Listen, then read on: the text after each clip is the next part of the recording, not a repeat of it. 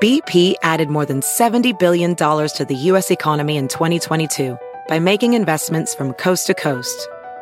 Investments like building charging hubs for fleets of electric buses in California and starting up new infrastructure in the Gulf of Mexico. It's and, not or.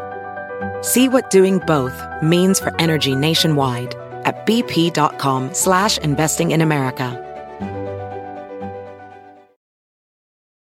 Professional welder Shayna Ford used VR training developed by ForgeFX to hone her skills as a welder. The more time that you spend practicing it, that's what separates a good welder from a great welder. VR training can help students like Shayna repeatedly practice specific skills. Virtual reality definitely helps because the more muscle memory that you have, the smoother your weld is. Explore more stories like Shayna's at meta.com slash metaverse impact. To get the Crime Writers on After Show right now, go to patreon.com slash partners in crime media. I'm Rebecca Lavoie, and this is Crime Writers On.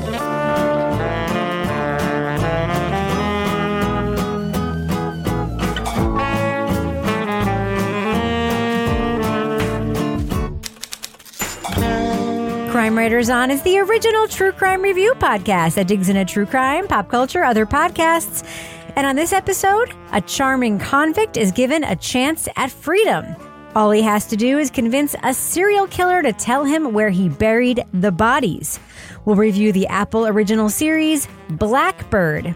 Joining me to get that done and more is true crime author, TV journalist, and host of the These Are Their Stories podcast, my husband and love of my life, Kevin Flynn. Hello, Kevin. Hello, Rebecca. Kevin, where are your anchor shorts? I miss them very much. My anchor shorts? You mean Yes. the shorts that have the little anchors on them? Correct. Oh, I think they're in the wash right now. Ah, I really miss them very much. well, you know what to do when they're in the wash, Rebecca. Laundry? Go do the wash, yes. that is so patriarchal, Kevin. I'm sorry you brought it up. I did. Also with us is private investigator, certified pet. Oh my God! Imagine any new listener, by the way, who just heard that. Go make me a sandwich, woman. Go take out the trash, Kevin. That's a man's job. also with us is private investigator, certified pet detective, resident cat lady, and author of Dead on Deadline and the forthcoming The Final Curtain, Laura Bricker. Hello, Laura. Hello, Rebecca. And big news the final curtain is now available for pre order through Water Street Bookstore's online store. That's right. And they even have PayPal, but only after you fill out all your name and address information first. Which you shouldn't do. have to do if you have PayPal. Todd tip for Water Street Bookstore. But yes, you should order it online. I just ordered mine today. Thank you. Thank you. And they will ship for free in the US and they will ship anywhere else for a little bit of a charge. Totally worth it. Yes. Support their good hair, Dan with the good hair. And you're going to sign some copies, I guess? I yeah, all the ones that are ordered from the bookstore, I will personalize and sign. yeah, yeah, that's why that's Mm-hmm. why it's worth it because you're going to write some stuff in there, draw some cat sketches. I do have a cat stamp because my cat sketches are not very good. Yeah, don't add too much work for her, Rebecca. Oh no, I'm, I'm just loading it. Rebecca's mouth is writing a check that Laura's writing hand cannot cash. No, I I was there for about six hours during the last book drawing cat sketches for people. So I've I brought it upon myself. it on. Nice. yeah.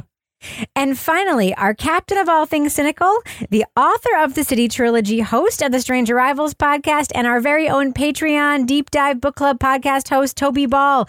Hello, Toby. Hi, Rebecca. I, I really enjoy these times that we get to talk to each other.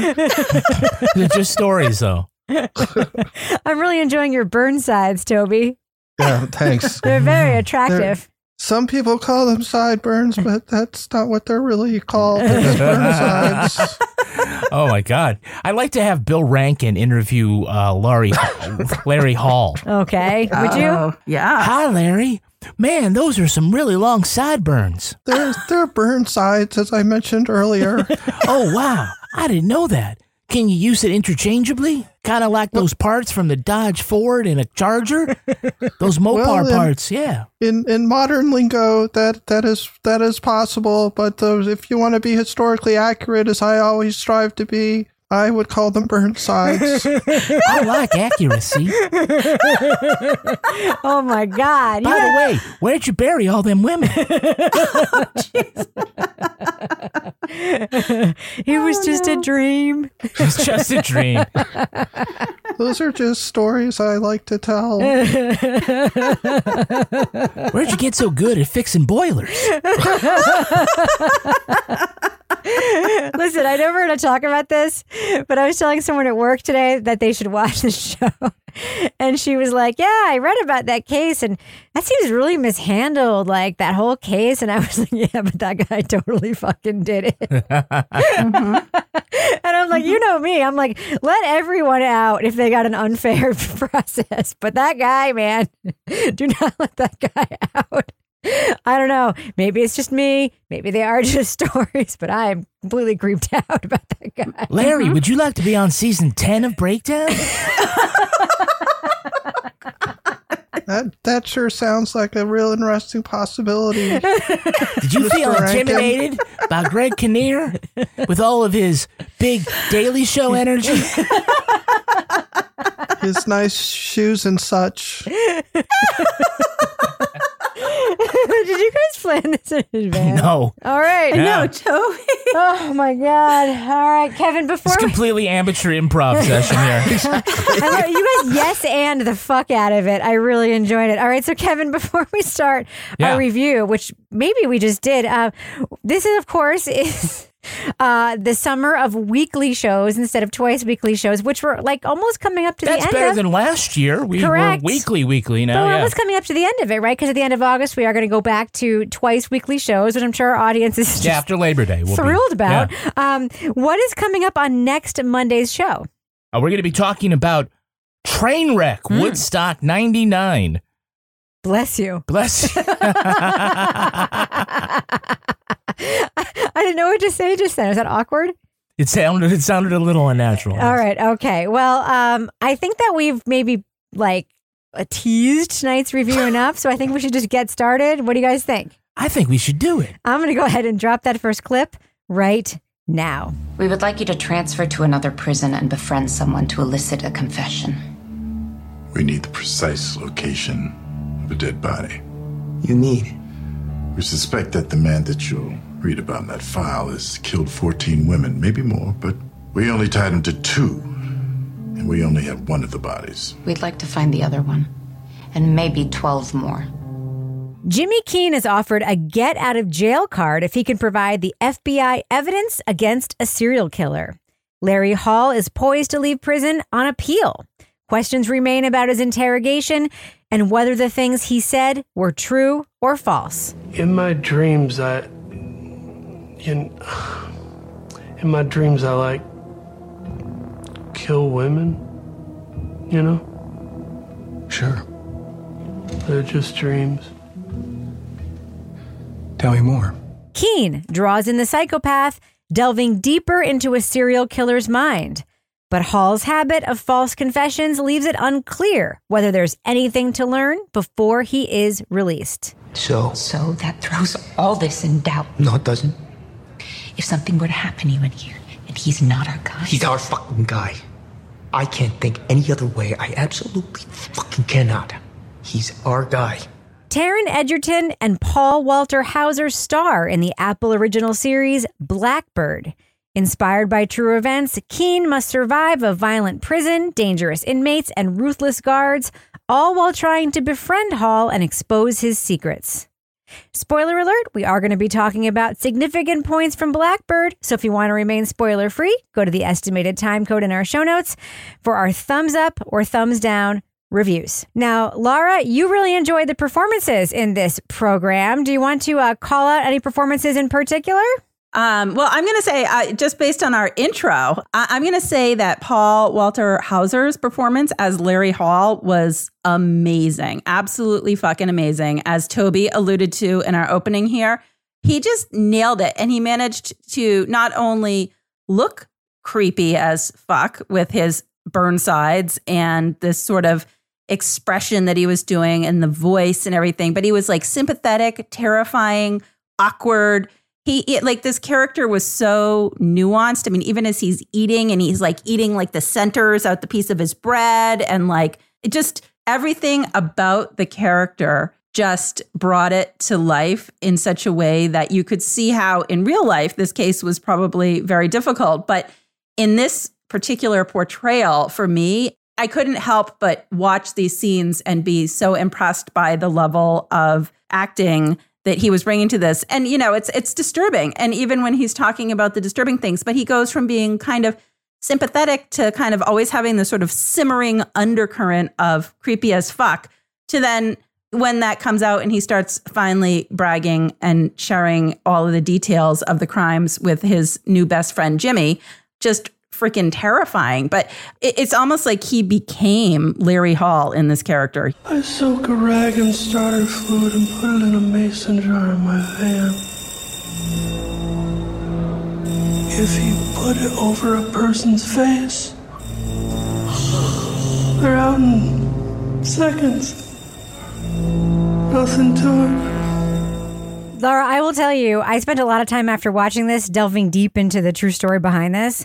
Me and too. one thing I was really surprised to learn was how closely the true story actually tracked with this very dramatic TV show, which seemed to me like it must have been very dramatized for TV. And it was surprisingly not dramatized for TV. The things they added were they over dramatized the female FBI agent. Yeah. She had a very small role in real life and they like blow blew up her character for the show. Don't approach Hall too early or he'll know we sent you for him.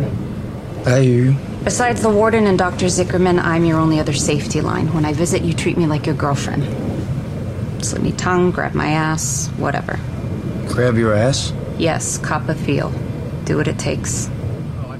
And that was about it. Almost everything else that happened in the series actually happened. The destruction of the map at the end happened in a different way.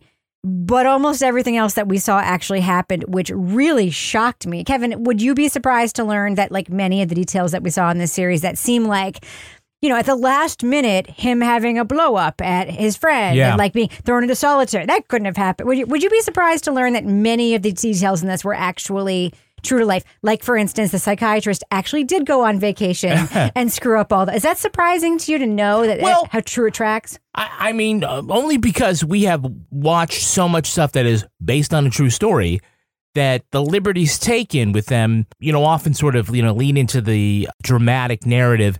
And that this had plenty of natural drama in it already, that they didn't feel like there was a lot they needed to do. I'd say maybe I was a little surprised. Yeah, but, the, the- you know, in a good way, that they didn't have to, you know, contrive too much. I really thought, like, for example, Jimmy's story, like as it is, really follows sort of the classic hero's journey.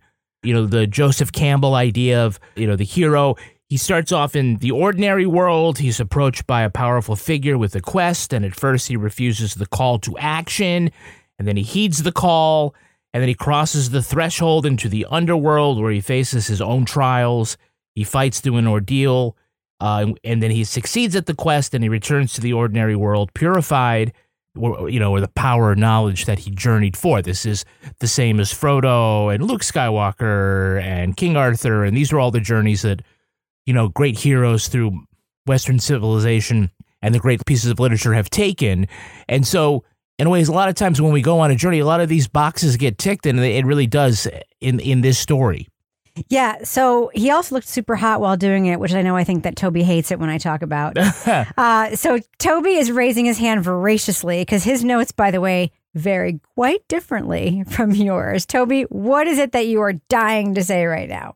I was just gonna say that I'm not. I wasn't surprised at all to hear you say that because I kind of guessed it because there's so much stuff in the show that goes nowhere and means nothing, and all I could think of was this must have actually happened, and that's why they're putting it in there. Because, like for instance, there's this whole.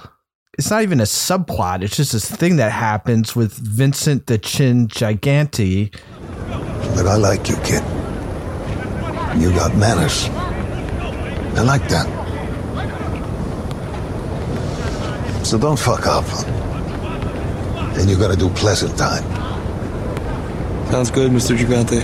and it could- just goes nowhere. Yep. You know, it's like a slight bit of tension, but you know, there's five minutes worth of scenes with no payoff. There's a scene where he's taken to see this new psychiatrist, and as he's being walked through the prison, everybody's staring at him. And then after that, everybody like stares at him and like, you know, looking at him suspiciously and whispering about him and stuff, but nothing ever happens. You know, it's just a complete distraction. It doesn't affect him in the slightest, although it might make him a little bit nervous, but it's just an absolute add on that doesn't have anything to do with the main plot. And the only way that made any sense is if they're trying to stick to the story as it actually was and be like, well, he was probably stressed about this. He was probably stressed about this. This other stuff was going on because if you were just making that from scratch, you'd be like, you know, why do you even have this? This is this doesn't add anything. Yeah. It's we're spending minutes on this, and you wonder if it's going to happen, and no, there's no payoff, and you don't even reference it afterwards. It just drops. And I thought there were several things like that, and my assumption was that they were based on reality. But as far as being in a in a television series, it just didn't work, hmm. right? And they just got dropped, and it was just loose ends it was one of those things where I think they could have taken a little dramatic license and either made those things a little more significant or just taken them out altogether because in the end they don't they don't matter in the slightest. Like, do you get the sense that maybe the real life Jimmy Keene was like, you have to include this because it's a cool detail that I care about and it really happened? Potentially, like the chin, like I was in good with the chin. Like Yeah, that I could really see where that would be Yep. cool. Or I was like kind of freaked out because people were staring at me. But does that make it the show better? I, I think it detracts from the main storyline to know. Like I, I just know if I'd written that into a novel, editors would have been like, "You got to take that out." Like hmm. that's that's just superfluous. It doesn't move the story along. It doesn't reveal anything about character. There's nothing. It's just it's just things you're using up time to tell these little side stories that aren't that interesting. Hmm. Well, we can talk about our disagreements about it later, Toby. Uh, so, Laura Bricker. yes. Yes, Um, Rebecca. You have a comment too about Taron Egerton's performance. Now, Taron Egerton, we should say, has a really interesting and varied acting career before this.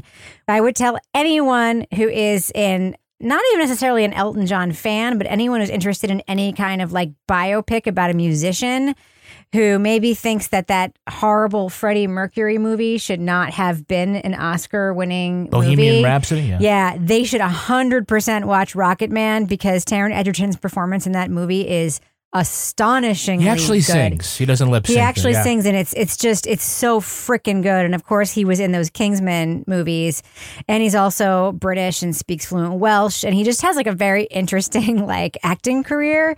And I thought he was fantastic in this. And of course, of course, I kept tweeting about the fact that like from literally every angle. I mean, it's Mhm. like distracting how from literally every angle he he's like the most photogenic person in the world. Like it kind of like it's hard to not it's like that's different. I mean, it's almost like when you're in a prison and it's supposed to be like this gruff, gritty place. Yeah. Clearly, no. he's wearing a belt on a uniform. There would not be belts on uniforms. He's dressed very differently than everyone else in the prison. Um, it's a little bit distracting. Personally, I kind of enjoyed it. What are your thoughts about Taron Egerton in this? Yeah, I mean, I agree, Rebecca. It's like he had a tailor in the prison that was like customizing his prison uniforms to fit him just perfectly. But, you know, I said he was so good looking. He was so smooth. He looked good in every scene. It was almost too much, which at times was like, does this distract from the show? Because like his hair is never out of place. And then I'm like, but actually, when you step back, even though he was super nice to look at, I'm like, is this more of like what made him the right man for the job? But it's like he's almost too good to be true. He's like irresistible to everybody. He's like running his little porno business out of his prison cell. He's the football star. He's like always like working out. He's doing freaking push-ups on his like jail like freaking toilet in there at night. He's like woof woof woof. He's doing like a million of them.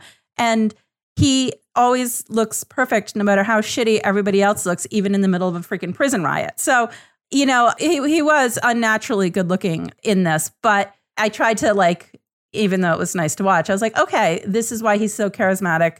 This is why he's getting along with everybody. The part that I thought was a little bit over the top was like, you know, this whole like little sort of side flirtation with the FBI agent. I was like, come on now. Like, we know this isn't going anywhere. And, you know, We have to acknowledge, Toby, this is the first time you and I have ever texted while watching something about costuming. What were your thoughts about Taron Egerton's prison costuming in this series? Well, the only thing I could think of was that I mean he's really he's trying to seduce Larry Hall. His costume is so bizarre for a prison costume. And the way he kind of poses all the time when he's talking to Larry, like he hangs out in a doorway and kind of uh, hips thrust forward, pipes like at full like flex. It was strange. Is that for Um, the men in the prison or for the ladies at home? I I think it's a twofer in that Gotta case. tell you, for me, it was all about the ladies at home. yeah, and I for Larry, I don't know what he was thinking about the whole thing, but it was yeah, it was it was another one of the many strange choices that were made in this series. BP added more than $70 billion to the U.S. economy in 2022. Investments like acquiring America's largest biogas producer, Archaea Energy, and starting up new infrastructure in the Gulf of Mexico. It's and, not or. See what doing both means for energy nationwide at bp.com slash investing in America. Welding instructor Alex DeClaire knows VR training platforms like ForgeFX help students master their skills. There's a big learning curve with welding. Virtual reality simulates that exact muscle memory that they need. Learn more at meta.com slash metaverse impact. Want the same expert advice you get from the pros in the store while shopping online at discounttire.com? Meet Treadwell, your personal online tire guide that matches you with the perfect tire for your vehicle. Get your best match in one minute or less with Treadwell by Discount Tire. All right, so Kevin, it's time for you to do your business. Here we are in the business section. What have we got It going is. on, Kevin? Well, right now on Patreon, we have the Crime Writers on After Show. We're going to be talking about Rebecca's favorite new book slash books, a pair of books that came together. It's all about the Zodiac. Yeah, I don't even care about the Zodiac. And she swears that the author has figured out who the Zodiac killer is. I swear he has. Yes, even though there's a controversy on my Facebook page about whether or not it's true with the one and only Laura Miller. She's fighting with me about it, but I swear this guy has solved the Zodiac case. Kevin, what else is going on in our business section? We've got the latest edition of Leave It to Bricker. Laura is talking with Will about his summer job and getting all the scoop on what's happening at the local supermarket. The tea. Gets the tea, absolutely. Apparently, Will thinks that Lara has an army of spies all around the town checking up on him, and he's not wrong. It's a bridge of spies. A bridge Yeah. of spies, yes. Do you want to let people know that we are going to be having a Crime Writers on Meetup in Dallas, Texas on Friday, August 26th. We have some more details. They'll be coming out. If you want to know about it, you can just go to crimewriterson.com and check out the socials, but we'll put information there about where and when. Okay. I've already had a lot of people saying, oh, I'm coming from this part of Texas that Kevin never heard of, and this part of Texas that Kevin never heard of. Okay, is Joanna from uh, uh, Fixer Upper coming? Uh, she has not responded to Damn my it. Facebook invitation. Damn it, she's not Aquamanning it to our Crime Writers on Meetup. By the way, I don't know anything about this meetup. Is it planned? Well, you know, that's why I'm not giving the information right now. Okay. We're going to put it in later. All right, okay? cool. All right, so Kevin, before we end the business section, do we have any Patreon patron saints of the week this week? Our Patreon patron saints are Sean Caniff and Lori Ann Perkins. Bless you. Bless you, Sean and Lori, and thank you for supporting us, and thank you everyone for listening to this business section with so much patience and listening to our podcast. And thus ends Thus ends the, business, section.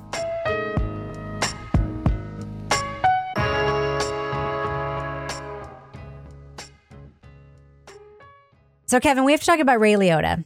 This was, I believe, R.I.P. Ray Liotta. This, I believe, was his final One of his final. on-screen performances before he died, and obviously they acknowledge it halfway through the series with the card that comes up. And I think it's incredibly sad to see him in anything right now. But there is this sort of like uh, Jimmy Hall, you know, dad storyline, but sort of like the father son generational trauma thing is a thread in this story, the way they try to tell it. And they even try to tell it through the victim story Mm-hmm. near the end with the girl. And she says, you know, when I was a kid, we did this and this and this. Do you think that worked in the storytelling here? I'm just, I'm curious because it was a big thread. And then Ray Liotta bringing in this powerhouse actor to play Jimmy Keene's dad. You know, it's it's a big swing bringing in Ray Liotta to do that kind of role. I'm just curious about your thoughts about that. Yeah, well, I mean, he was a good pick. Uh, it reminded me of uh, he was in the uh, I think it's the Saints of Newark or whatever the the Sopranos movie was recently, where he played a guy in prison, and so to see him in the prison visitors room kind of brought that back. He certainly brought some gravitas to this cast as a, a veteran actor, and he had to play the elderly father very well. My mind, the parts that they, they're not connecting. I fucked you up. I fucked up. It'll be fine. No, it won't. And I, you know, I just sort of think in general that the idea of like our past, sort of the nature versus nurture uh, idea of who are we and who do we become? How do we get that way? We got to see a little bit of that with Larry and his father taking him to dig graves, while you know, first we think we see a story of Jimmy and Big Jim. You know, like here's a dad who will come home and you know throw the football around, and it's that kind of relationship, but as we go along through the series, we find out it's not that kind of relationship. That does happen, and that's great. But for most of the time, he's just not home. And then there's, you know, fighting, and then there's a divorce, and then it's even worse with the stepdad or mom's boyfriend or whatever. Oh my God, those scenes. Yeah, so yeah, there is a lot of you know trauma, adult to children, and uh, you know, and that you carry those scars with you. I think that's one of the themes of the of the series. That was like that was so painful. The mom's abusive boyfriend and Mhm. her like not letting him, you know, maybe when you're bigger you'll be able to beat him up scene. Oh my god, broke my freaking heart. Laura Bricker, we also have some pretty gruesome grave digging, middle of the night scenes going on with grave robbing, including spoiler alert for those who don't fast forward to this, uh, cutting off a guy's finger with a hedge clipper to steal a ring. Um, He's dead. He doesn't need the finger. he doesn't need the ring Yeah. either, to be honest.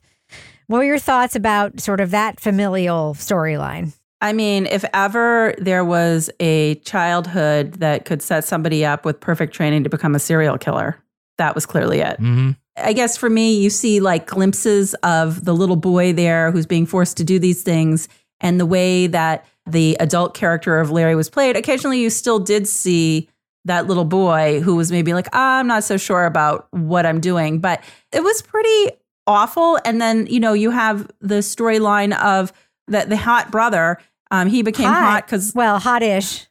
well, compared to Hotter. Mr. Burnside, The two twins, yeah. but it was like like he like fed off of him or whatever Yes. and so that's why he was better looking and i was like so there was a lot of really fucked up stuff in larry hall's childhood but particularly speaking of gravediggers in larry's family i mean that final scene where we have the two investigators who finally talk to the brother after hemming and hawing about do you have a warrant sits down with a beer and tells them this horrible story about the tent and the rape, but he kept that secret. Yes. And that he didn't say- Participated also.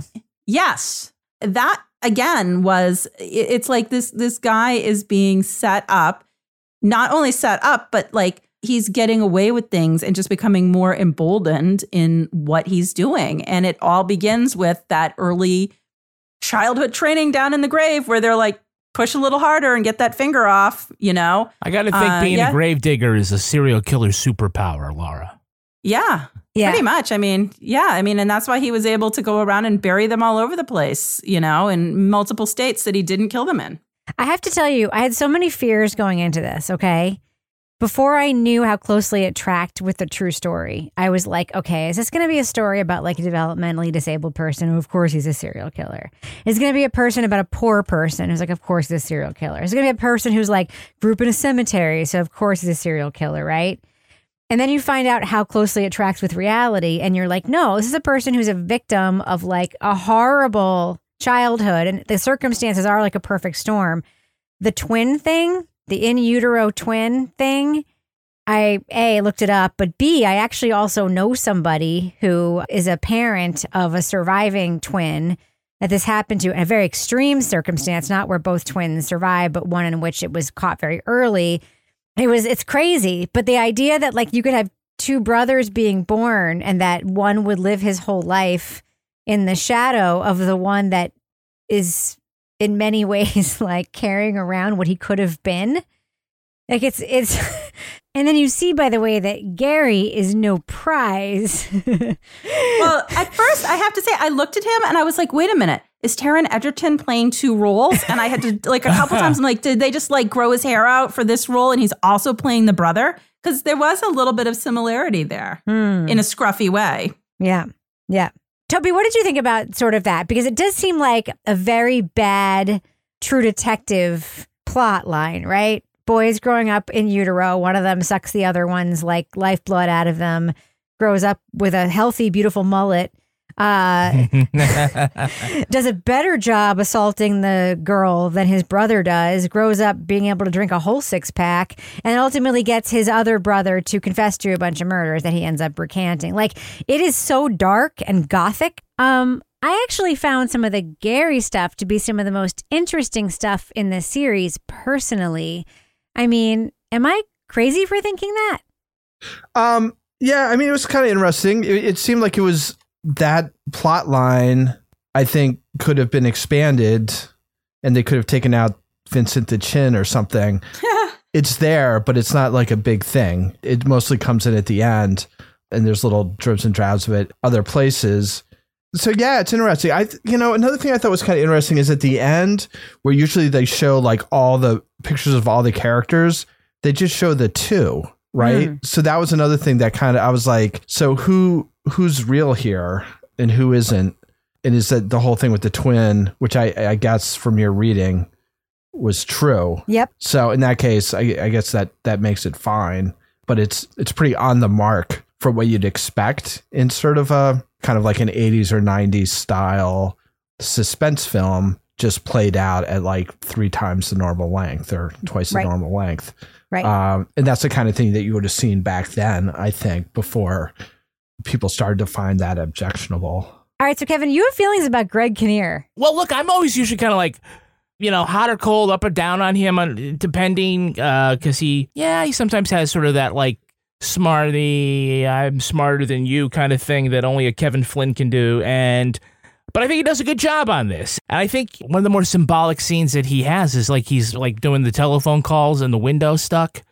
So he gets out his toolkit and goes out and just for no other reason, he just goes and fixes the window. Maybe for no reason. His window was broken. He had to fix it. Right, but why do they show you that? Because it's they're showing like he's a guy who's gonna like take a problem and he's gonna fix it, right? And so it's just it's a small thing there, but instead of just having him like eating a slice of pizza or spilling coffee on himself, they show a little something about his character, or at least what they want you know you to believe the character to be. I don't know if Miller is an actual He or a composite. Okay, well, in any event, I thought that y- you know this was a role that I liked Greg Kinnear in, and and uh, you know he came off as very believable. Why do we always have to have Laura, a blown up version of a female protagonist to go with the Uh. male?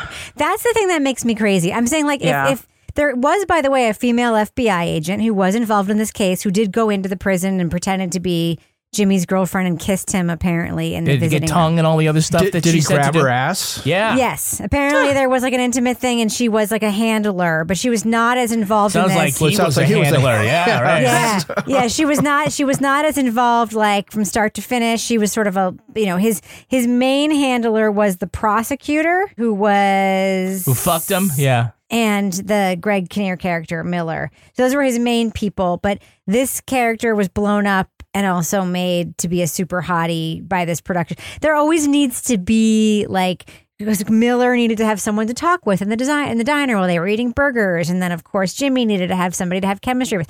That that's annoying to me. Like those scenes could have been done with a man, right? They didn't have to be sexy, right? Yeah, well, it's like let's look at the women that are in this show. So we've got her, like super hot, sexy FBI agent. We've got all the super hot, sexy women that Jimmy is having sex with or Mhm. remembering having sex with. There's like just like no normal women in this. And I feel like it's like, can we not just have an FBI agent who's a good agent without having to be hot and be a sex object in this particular storyline? No, Apparently not. We can't, Laura. I, I couldn't figure out like is she trying to fake an accent or I- It's I couldn't- tough. She's not super great in this compared No. to everybody else. Let's be real. You, you got a bunch of top notch people, and this poor lady who was filling in this composite character. I actually felt very, very bad. I feel like they created a character and this actress, who I'm sure is a great actress and other things, was not given great material to work with. So I'm not going to blame it on her. I'm going to blame it on the writing. BP added more than $70 billion to the U.S. economy in 2022 by making investments from coast to coast. Investments like building charging hubs for fleets of electric buses in California and starting up new infrastructure in the Gulf of Mexico. It's and, not or.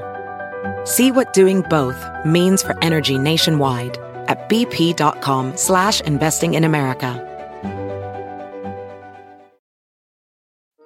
Welding instructor Alex DeClaire knows firsthand how VR training platforms like ForgeFX can help meet the demand for skilled workers. Anywhere you go look, there's going to be a shortage of welders. VR training can help welding students learn the skills they need to begin and advance in their career. The beauty of virtual reality is it simulates that exact muscle memory that they need. Explore more stories like Alex's at meta.com slash metaverse impact.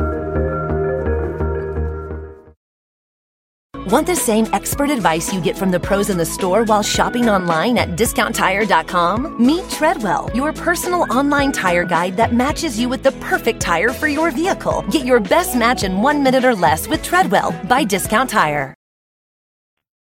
All right, let's do what we do. Let's let our listeners know should they check out Blackbird. It is a series on Apple TV Plus. It is based on the true story of Jimmy Keene. Laura Bricker, what do you think? Thumbs up or thumbs down for Blackbird? Uh, this is a thumbs up. I actually was surprised that I liked this as much as I did because it was like, okay, this is, you know, kind of a typical true crime story in, in terms of somebody going in jail, befriending someone, getting information. But I think the casting in it was just so well done. And and just the pacing, I felt like a little bit of a true detective slash Mindhunter sort of vibe as I was watching it. And the performance of Larry Hall, the accused killer in this, was just so amazing and so well done that that alone is reason to watch this. But it was also really interesting because it, you know it's a true case, and of course afterwards I went and looked up the whole true case to see what really happened, and that that was also very interesting. So I would say uh, big thumbs up. Toby Ball, what do you think? Thumbs up or thumbs down for Blackbird? I'm a mild thumbs up. The setup is really good, I think, and it's very sort of reminiscent of stuff from like 20 or 30 years ago. And the actors, with just a couple of exceptions, are all excellent, I thought. It, it's not very tight, I would say. I, I think there's a lot of sort of dead ends in it, and not dead ends in a way that are kind of like red herrings, just dead ends in that they just like little things that don't go anywhere. So that's kind of what keeps it from being like a more enthusiastic thumbs up. I just thought there was a fair amount of flab, and I think there's probably some stuff that they could have explored with that time that would have been more interesting, or even just made it a little bit shorter. But that all said, you know, it's good entertainment. Yeah, it's a it's it's a mild thumbs up. Kevin Flynn. I'm going thumbs up.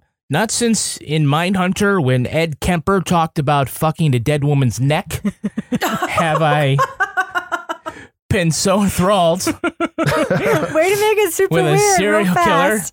Oh my god. Uh, yeah, so I thought that Paul Walter Hauser's portrayal of, of Larry Hall here is fantastic. And uh, Taron Egerton, by the way, the most interesting thing that I learned is that Taron Egerton and Paul Walter Hauser are now like best buddies. BFFs. Like BFFs. the and they, Instagrams are great. yeah, yeah. They seem like real two, uh, like an odd couple, but they really have an affection for each other. This is a really good psychological thriller based on true events, and I, I did enjoy uh, the journey, this redemption story for this convict. Uh, at times, yeah, things might have felt contrived, even though in real life they weren't. But this is well worth the trip. Yeah, I have to agree with you, Kevin. While I, in theory, agree with some of Toby Ball's critiques, I had such a good time watching this. I really loved it. It was very mind huntery in that mm-hmm. way. It was incredibly entertaining, in no small part because of the performances.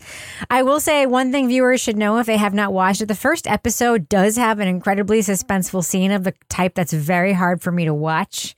And I just want to let you know that it's like one of those scenes where like you don't know what the like a Joe Pesci-ish scene that's like kind of violent. The whole series is not like that. So if you have a hard time with the first episode and you think the whole thing is going to be like that, where there's like a madman who can do something violent at any second, like the whole series is not like that. It's a non-violent serial no, killer. it's story. not non-violent, but it's not as suspenseful as like that first half of the first episode. So don't be too afraid. I actually really loved watching this. I was incredibly entertained by it. Taron Is a freaking delight.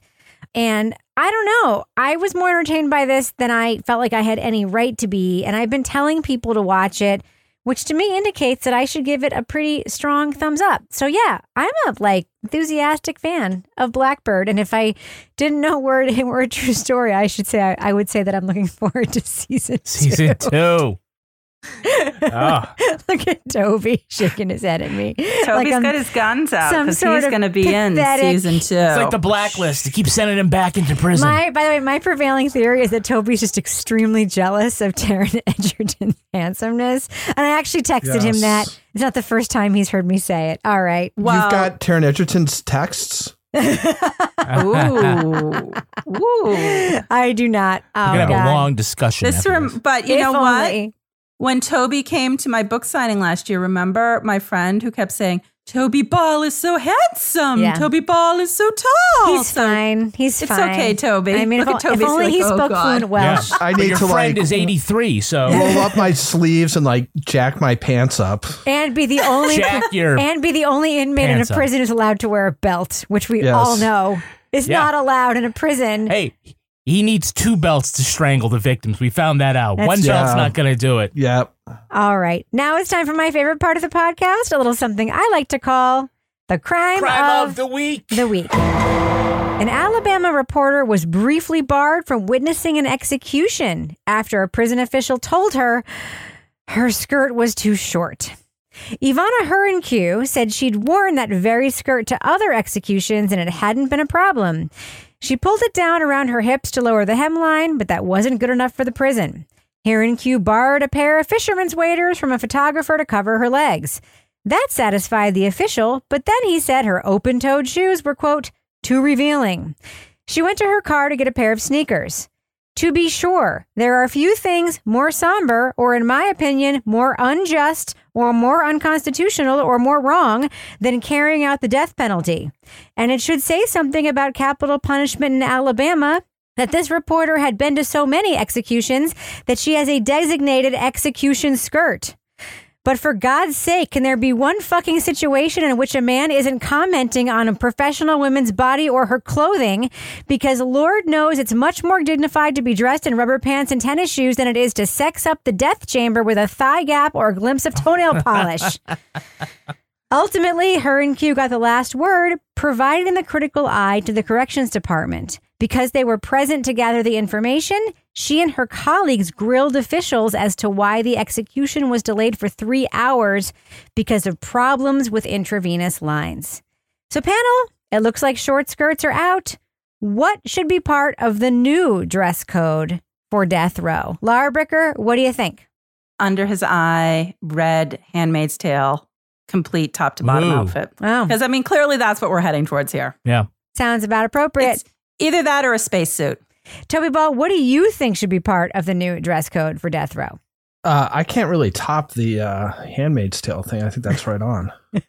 Kevin Flynn, what do you think? Well, obviously, it's going to be my shorts with the anchors on them that you like so much. Yeah, clearly that's the case. Um, but I think the new dress code for death row should be no dress code for death row because I don't think there should be a death row. All right, What- so that's gonna what Kev. What are you gonna say, Toby? I just how can they how can they have trouble with the IV lines? Like, do they ever have that issue at doc at hospitals and stuff? I I, I don't understand. There's always problems going wrong with executions, which is why you have reporters there for transparency, but they don't even tell them stuff. Like they just they're very vague about like what actually happened. Can you imagine telling a woman that she's dressed in too revealing a way for a fucking execution? Where you're gonna kill somebody? We're going to be murdering somebody. well, I can tell you when I was still at the public defender's office and we would have visits at the state prison, they were very strict, oh, strict Oh, no, I know. the dress oh, code. Oh, I've been to It the was state prison. It was ridiculous for the attorneys that were going in there and representatives of the attorneys, and Laura, it was like I my first visit to the state prison for the first interview I wrote for our first book, I was wearing, I shit you not, a sweater my sister gave me that was cashmere sweater, probably very expensive because she's from New York, high necked with a tiny hood. And you were not allowed to wear a hooded garment because it was, quote, gang affiliated. So I had to go to my friend's apartment that was near the prison to borrow like a turtleneck because my cashmere hooded sweater mm-hmm. could have a gang affiliation. yeah, Yeah. yeah. It's it's crazy. You don't want to wear something too sexy. You wouldn't want to give a dead, a dying man a boner, and then you don't want the blood going all to his dick instead of his head. You don't you don't you don't want the guys injecting the intravenous drugs to make a mistake. Yeah. Not be able to find a vein. All right. Well, that should probably do it for us. I'm sorry for all of you, like folks who really believe in uh, botched executions for the having to listen to us there. Before we go, Laura Bricker, do we have a cat of the week this week? Oh, we have the best thing ever this week. Patrick the pony. Oh my God, I love a pony. He is the mayor of Cockington, a small English village. This was brought to my attention by Rachel Bennett, one of our listeners in London, who was like, You should check out Patrick the mayor. He is a four year old Shetland pony. He has well combed bangs, and he's been meeting with his constituents in a pen outside the local pub. However, he's only been in office for a short time, less than two weeks, in fact, and people are trying to take his office away from him. Don't do it, Cockington residents.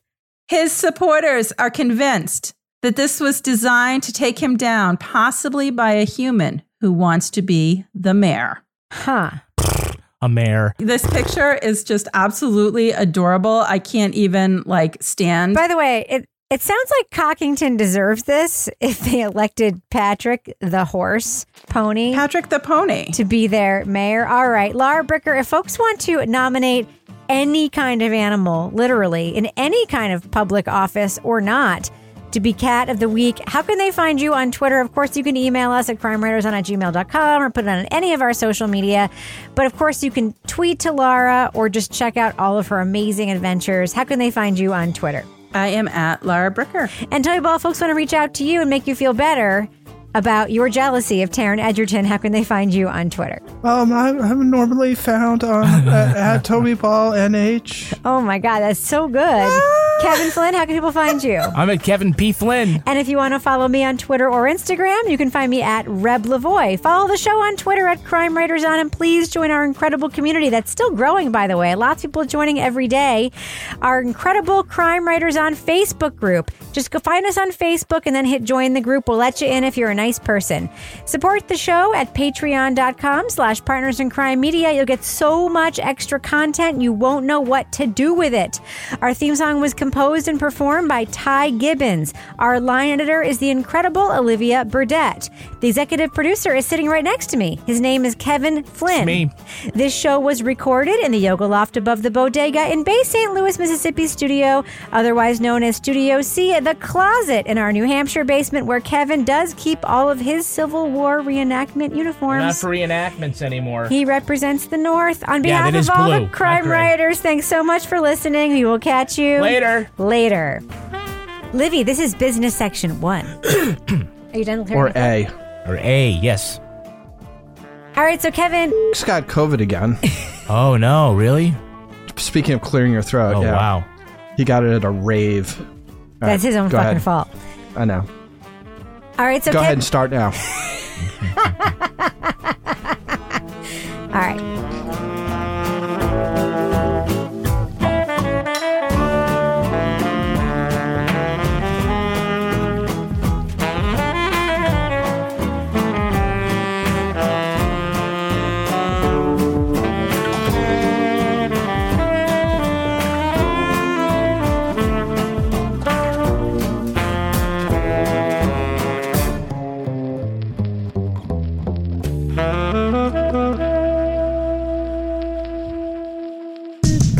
In Crime Media. Across America, BP supports more than 275,000 jobs to keep energy flowing. Jobs like building grid-scale solar energy in Ohio and producing gas with fewer operational emissions in Texas. It's and, not or. See what doing both means for energy nationwide at bp.com slash investing in America.